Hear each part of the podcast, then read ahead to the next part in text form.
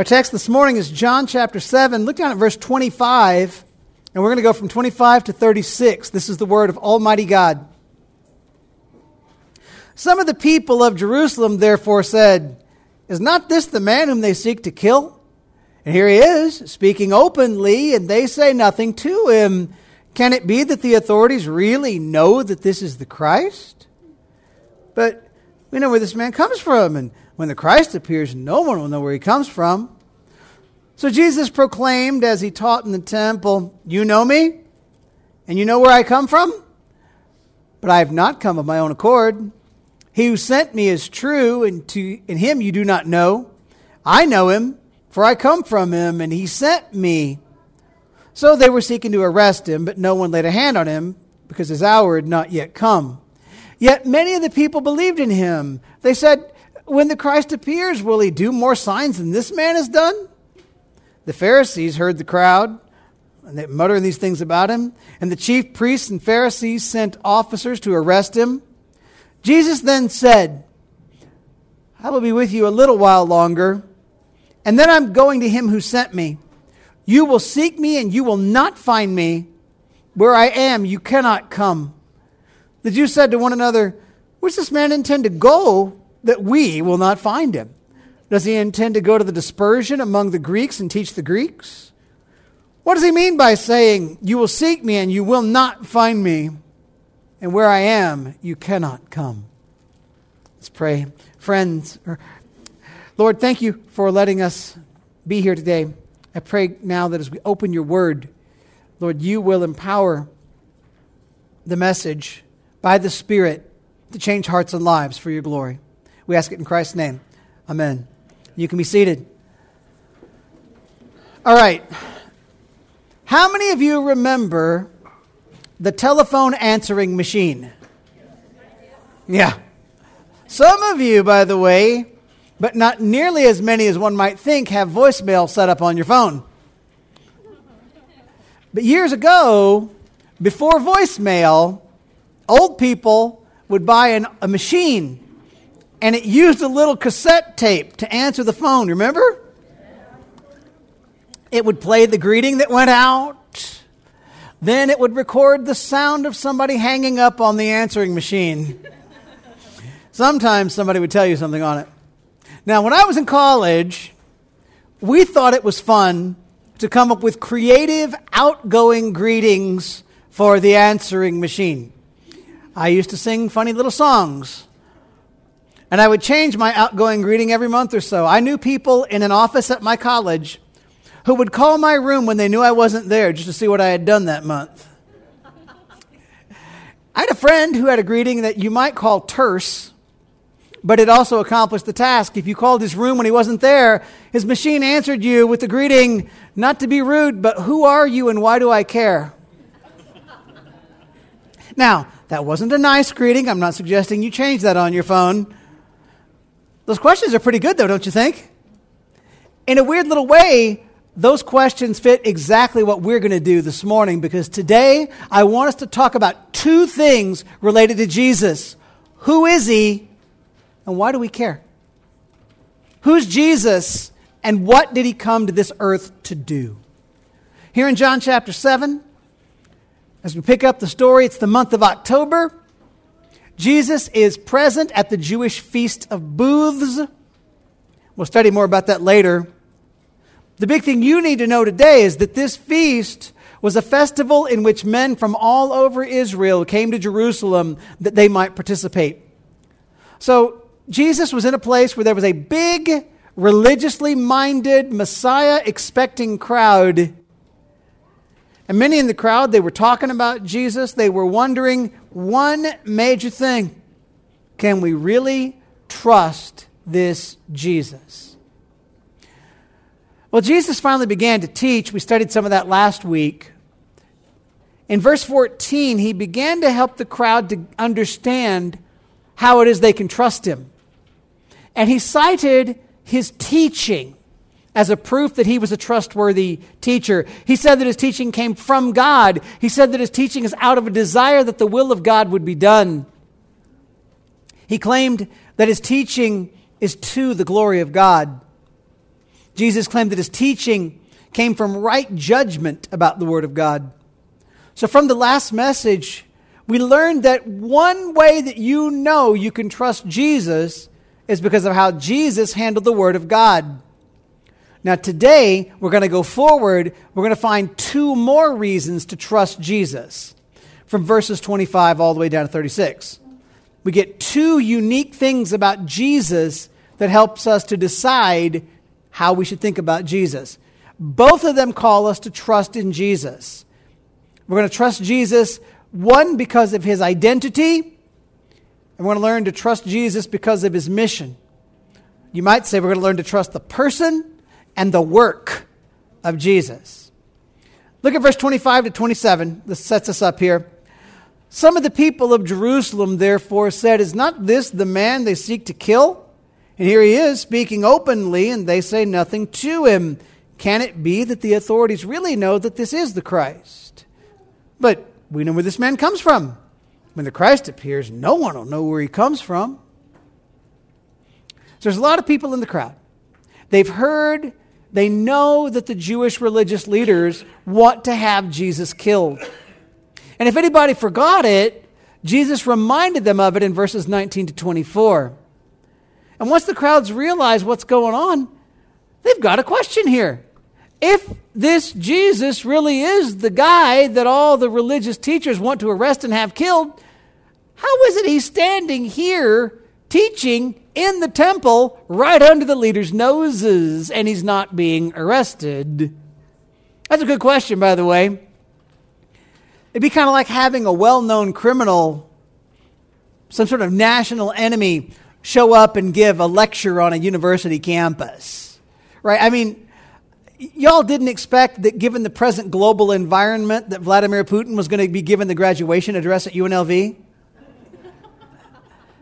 Because if that were to happen, you'd have questions, wouldn't you? Because y'all know this guy's not our friend. In fact, most of us understand that the government would find it to be a good thing if he were no longer in power, no longer able to cause global chaos. So if all of a sudden you saw that, that Vlad's given a speech at UNLV you might wonder just what it is that's going on. And you might say, Has the government changed their mind? That's exactly what the people wonder about Jesus. Have the Jewish teachers decided Jesus really is the Messiah? Is he the long awaited promised king from God? And if not, why aren't they arresting him? He's right here. Then we get a second question. This is a weird question. You know how they said there's no such thing as stupid questions? This is one. Back in those days, there were some people that came up with their own view about what the Messiah would do. It's not in the Bible. They said that nobody, not even the Messiah, is going to know that he's the Messiah until the prophet Elijah shows up and anoints him with the power to do the work of the Messiah. That's not in the Bible. Then that got twisted into a belief that when the Messiah comes on the scene, nobody's even going to know what town the guy comes from. So they conclude Jesus must not be the Messiah. Now, if you look down all the way down at verse 52, the Jewish religious leaders, they're not buying that idea that nobody knows where the Messiah comes from. The council makes fun of Nicodemus because they know the Messiah doesn't come from Galilee. Back in Matthew chapter 2, the religious teachers tell King Herod exactly where the Messiah would be born. He would be born in Bethlehem. So the Bible's very clear that we do know where the Messiah comes from. So that little question there, verse 27, it's a wrong headed question.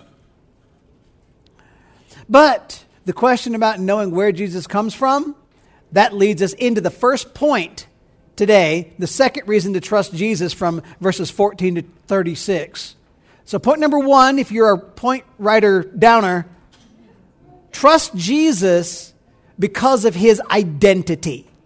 Trust Jesus because of his identity. Verses 28 and 29 say, So Jesus proclaimed as he taught in the temple, You know me, and you know where I come from, but I have not come of my own accord. He who sent me is true and him you do not know. I know him, for I come from him, and he sent me.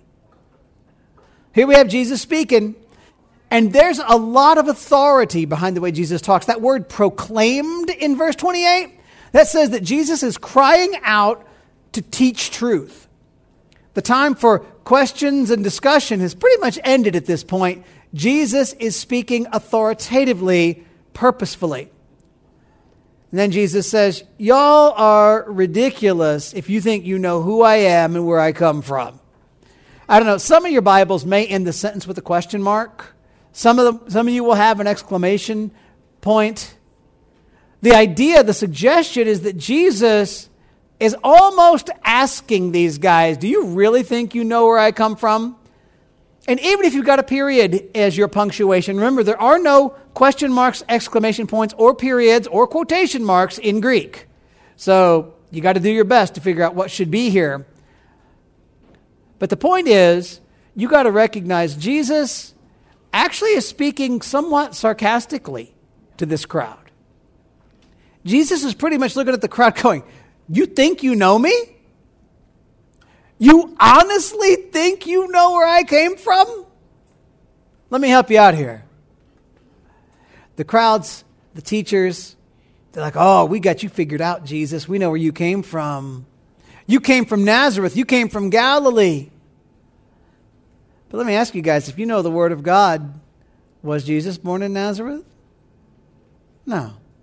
Jesus came from Bethlehem, right where God said Messiah would come from in Micah 5 2. So let's make a little logical syllogism here. You can see how messed up the poor crowd is. If premise one of their argument is nobody will know where Messiah comes from, premise number two, Jesus came from Nazareth, therefore Jesus cannot be the Messiah, what's wrong with their argument? Well, the first premise is wrong. The Bible tells you where the Messiah will come from. The second premise is wrong because Jesus came from Bethlehem, not from Nazareth. Also, Jesus was sent to earth from God, so the people have no idea what they're talking about there. And the conclusion is wrong in their argument because Jesus really is the Messiah. He really is the promised one from God. So, again, that's pretty bad argument, but we got to do what we can, right? Now, Jesus then says, But I have not come of my own accord. He who sent me is true, and him you do not know. I know him, for I come from him, and he sent me. Put another way, Jesus says, You think you know where I come from because you know I showed up here from Nazareth? Don't you realize I come from somewhere far beyond Nazareth? I come sent from God. I know God, even if you don't. I know him because he sent me. You want to know if you can trust me?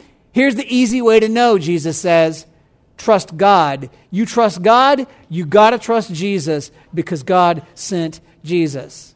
So there's the question, right? Why do we trust Jesus? Last week we saw we trust Jesus because he teaches the Word of God and because he came from God. Now we see he came from God. This takes you back to the very beginning of John's Gospel, by the way. John 1 1 starts with, by saying, In the beginning was the Word, and the Word was with God, and the Word what? and the Word was God. He was with God in the beginning. Through, or all things were made through Him. Without Him was not anything made that was made. By the way, if all things were made through Jesus, did anybody make Jesus? No, because then he'd be one of the things that were made, and that sentence would be wrong. Verse 14 then says, And the Word became flesh and dwelt among us and we've seen his glory. Glory as of the only Son from the Father, full of grace and truth. What's John telling us? Jesus is God. He is the Word of God, He's the communication of God to men. When we see Jesus, we see God, not sub God, not mini God, not lesser God. We see God, capital G. When Jesus acts, God acts. When you know Jesus, you know God. What Jesus is like, God is like. Think about a few things that we've seen out of Jesus in the book of John. John chapter 1, 35 to 51, Jesus welcomes to himself men who wanted to know him and wanted to follow him. From that, you learn this God will welcome into his family people who come to him in faith and repentance. In John 2 1 to 11, Jesus turned water to wine at a wedding. There you learn that Jesus is powerful, that he's wonderfully giving, that he's very kind. You know what you learn from that? God is powerful, giving, and kind. Later in John 2, Jesus overturns the tables of those who were selling animals and changing money in the temple courts. And in that scene, you learn that Jesus is deeply concerned about the holiness of God. From that, you learn that God is deeply concerned about the holiness of God. It's a major offense to insult the holiness of God. Even at the end of John chapter 2, you saw that Jesus would not be fooled by pretended devotion. By that, you learn that God has never once been fooled by us when our hearts don't actually belong to Him. John chapter 4, Jesus meets with a woman at the well in Samaria. And you learn there that Jesus is compassionate, that Jesus will reach out to people of all ethnic groups and all social classes, that Jesus will love sinners, and he calls people to come worship God in spirit and truth. And from that scene in the life of Jesus, you know what you learn? God is compassionate, welcoming of all kinds of people and all people groups, willing to forgive sinners, valuing true worship. Later in John 4, Jesus healed a man's son from miles away. You learn from that that Jesus is powerful and compassionate. God is powerful and compassionate. Chapter 5, you watch Jesus heal a man who'd been paralyzed for 38 years. And there you learn that God is mighty to heal, that God pushes back, that Jesus can push back the effects of the fall of man. God does that. Chapter 6, you learn, you watch Jesus feed 5,000 people with one guy's lunch and walk on water, and you're reminded that God has power over nature. God is not limited by your limited resources. Aren't you glad about that, by the way? Do you guys see the point? What Jesus is like, God is like. What God is like Jesus is like God the Father, God the Son, God the Holy Spirit, the, uh, share the same love, share the same mercy, share the same character, the same holiness, the same perfections. You trust Jesus because Jesus is God the Son. Jesus is our perfect picture of God. This morning, would you like to know the God who made you? Would you like to know the God who loves you? Would you like to know the God who's willing to forgive you of your wrong? If so, you need to get to know Jesus because Jesus is that God. He made you. He's willing to let you know Him if you will come to Him in faith. If you'll come to Him understanding that you're guilty of sin and that Jesus is your only hope, if you will come to Jesus in faith, you will get to know God for real. Yes, Jesus is from God, He is God, and we trust in Jesus because of His identity as God the Son. But there's even more conversation for Jesus to have with the crowd, and it'll help you to see more, one more reason today why to trust him. Look at verses 30 to 32. So they were seeking to arrest him, but no one laid a hand on him because his hour had not yet come. Yet many of the people believed in him. They said, uh, When the Christ appears, will he do more signs than this man has done? The Pharisees heard the crowd muttering these things about him, and the chief priests and Pharisees sent officers to arrest him. So, we just saw Jesus make it clear he came from God. And his opponents again want to arrest him for this, but they can't. Even though Jesus is standing right there in broad daylight, in the temple grounds no less, they can't lay a hand on him. Why? They couldn't arrest Jesus because Jesus' hour had not yet come. You know, you read John the theme of, of the hour of Jesus coming is a major theme. The concept is pretty simple. There was a moment set by God before he ever created the universe. There's a moment set by God when he said, That's going to be the moment when I send my son and he will die to pay the price for the sins of every single person who believes in him. And that moment was set in something stronger than stone. And until that exact moment came, was nobody going to arrest Jesus, kill Jesus, or otherwise derail the sovereign plan of God because our God's in control. Every time you read about Jesus' hour, recognize you're reading about God ordering human events so that the will of God is perfectly accomplished. By the way, you ever worry about things in your life happening that you can't control? You ever worry about things that you fear God is not controlling? If you do worry like that, you should think differently. The same God who determined the very hour in which Jesus would fulfill his mission is the very God who watches over all of the world now. Psalm 115, verse 3 says, Our God is in the heavens, He does all that He pleases. Psalm, 19, or Psalm 139, verse 16 says, your eyes saw my unformed substance. In your book were written every one of them the days that were formed for me, when as yet there was none of them. God does all that he pleases. Every one of your days has been written in God's book.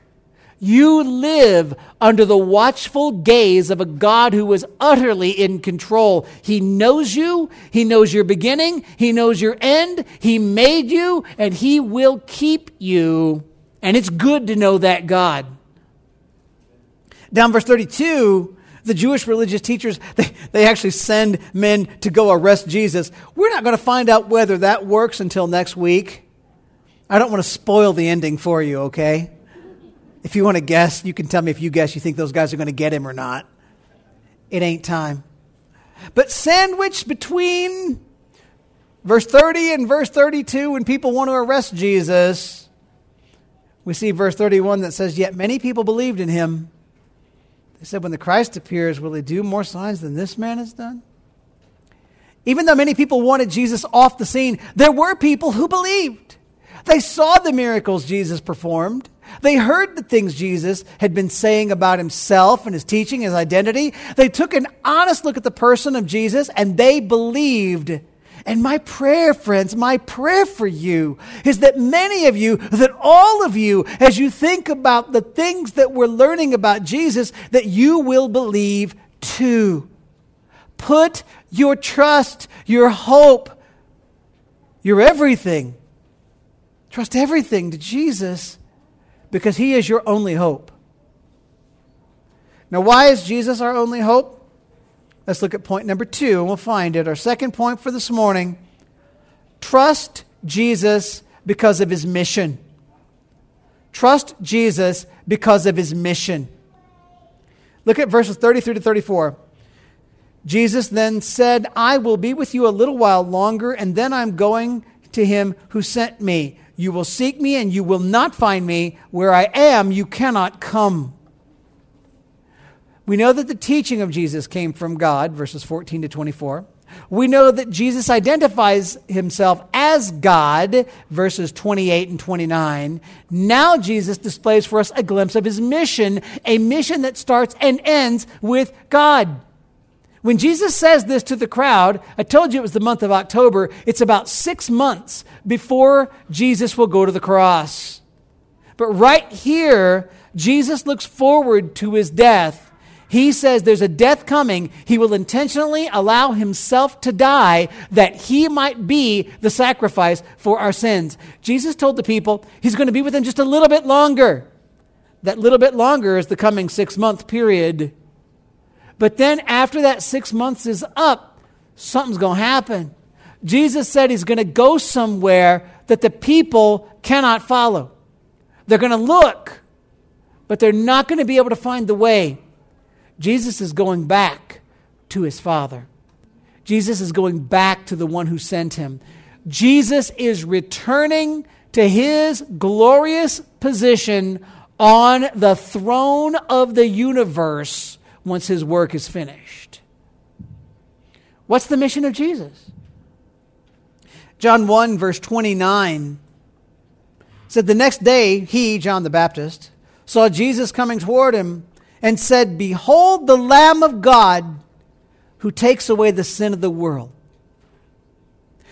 Jesus' mission is to be the sacrificial lamb to rescue people for God.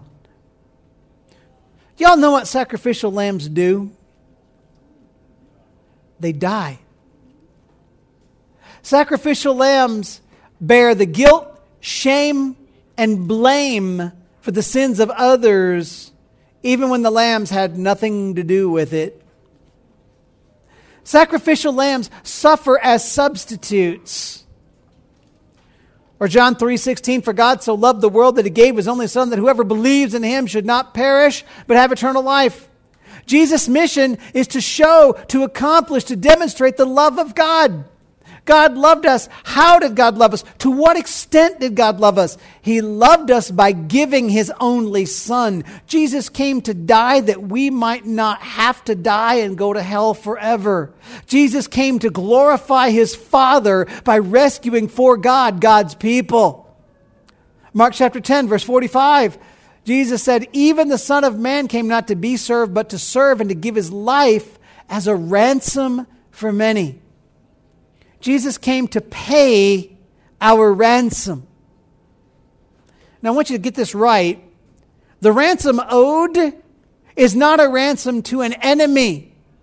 Jesus did not pay a ransom to the devil on our behalf. Jesus came to pay the price that we owe to God because we have violated God's perfect standard. What's Jesus' mission? He came to this earth perfect. He lived perfect. He never sinned. He never failed. He showed us exactly what God's like. But that wasn't all of his mission. Jesus had more that he was going to do. Jesus' mission was to be the Lamb of God. His mission was to be the sacrificial lamb who would bear the blame and the guilt for the wrong things that people like you and I do. He was to pay our ransom. He was to bring sinners to God. 2 Corinthians 5:21, one of my favorite verses. For our sake he made him to be sin who knew no sin, so that in him we might become the righteousness of God. 1 Peter 3:18 says, "For Christ also suffered once for sins, the righteous for the unrighteous, that he might bring us to God, being put to death in the flesh but made alive in the spirit." Jesus' mission was to take on himself our sin to take upon himself our punishment so he could clean us up and make us righteous enough to live with God forever. That's a mission we could never accomplish. It's a mission Jesus accomplished perfectly. When Jesus said in verses 33 and 34 of John 7 that he was going away and that where he was going the people couldn't follow, he was saying something pretty profound. He was pointing to the finishing of his mission. He was pointing to his death on the cross. He was pointing to the fact that he would rise from the grave. He was pointing to the fact that he, with his body still alive, would ascend to heaven and would sit down on the throne of the universe where he sits right now, today, alive, waiting to come back. Jesus pointed to his completed mission as a reason you should trust him. Then verses 35 and 36 will wrap us up today. The Jews said to one another, Where does this man intend to go that we won't find him? Does he intend to go to the dispersion among the Greeks and teach the Greeks? What does he mean by saying, You will seek me and you will not find me, and where I am you cannot come? Well, folks, as usual, the people who hear Jesus speak about his mission, they do the thing that they do so well. They miss the point. They wonder where Jesus is going to go. They speculate. Maybe Jesus is saying he's going to go to another country. So they couldn't follow him there. They have no idea what Jesus meant. They had no clue about this mission to lay down his life to save our souls. There's even a, a snide bit of mockery here. The teachers wonder is he going to go to the diaspora? That, that, that set of cities where Jews live among Greek speaking Gentiles? Ooh, yuck. Because you know that the religious folks in Jerusalem thought that hanging out with Gentiles was icky. It was unclean. It was beneath the dignity of a good Jewish man. Maybe, maybe they think Jesus would even stoop so low as to teach the Gentiles. Heaven forbid, right? Isn't it interesting that what this group thinks of as an insult to Jesus and his ministry is beautifully prophetic? What's going to happen soon, guys? Jesus is going to accomplish his mission, and Jesus is going to send his disciples to go make disciples of whom? Of all the nations. He's going to send them to carry the gospel to Jews and to Gentiles. And you know what he's going to do? Read the book of Ephesians again, and you'll see it. He's going to create for himself one new people group that is neither Jew nor Gentile, neither this ethnic group nor that ethnic group, neither this social class nor that social class. The only thing that will identify these people is that they are the brand new people of God. Jesus is going to do exactly what the Jews mocked, but he ain't going to do it in the way that they ever envisioned. They didn't believe in Jesus. They didn't understand his holy mission. But what about you? Do you understand who Jesus is? Do you realize that Jesus, the Son of God, died to pay the price for sins that he never, ever committed? Do you realize that anybody who will come to Jesus in faith will have their sins forgiven forever? Do you realize that the only way you can go where Jesus has gone, the only way for you to have life after you die, is for you to trust Jesus now? Do you realize that the only hope for your family members, friends, co workers, neighbors is for them to put their trust in Jesus? I urge you to be sure before this service is over that you have come to Jesus and put your trust in Jesus that you might have your sins forgiven. Don't be like the crowd that missed the point. Put your faith in Jesus today. And what about those who have already put their faith in Jesus? I mean, if you're coming to church at the YMCA on a Sunday morning, you probably know Jesus, right? What are we supposed to do with the identity and the mission of Jesus?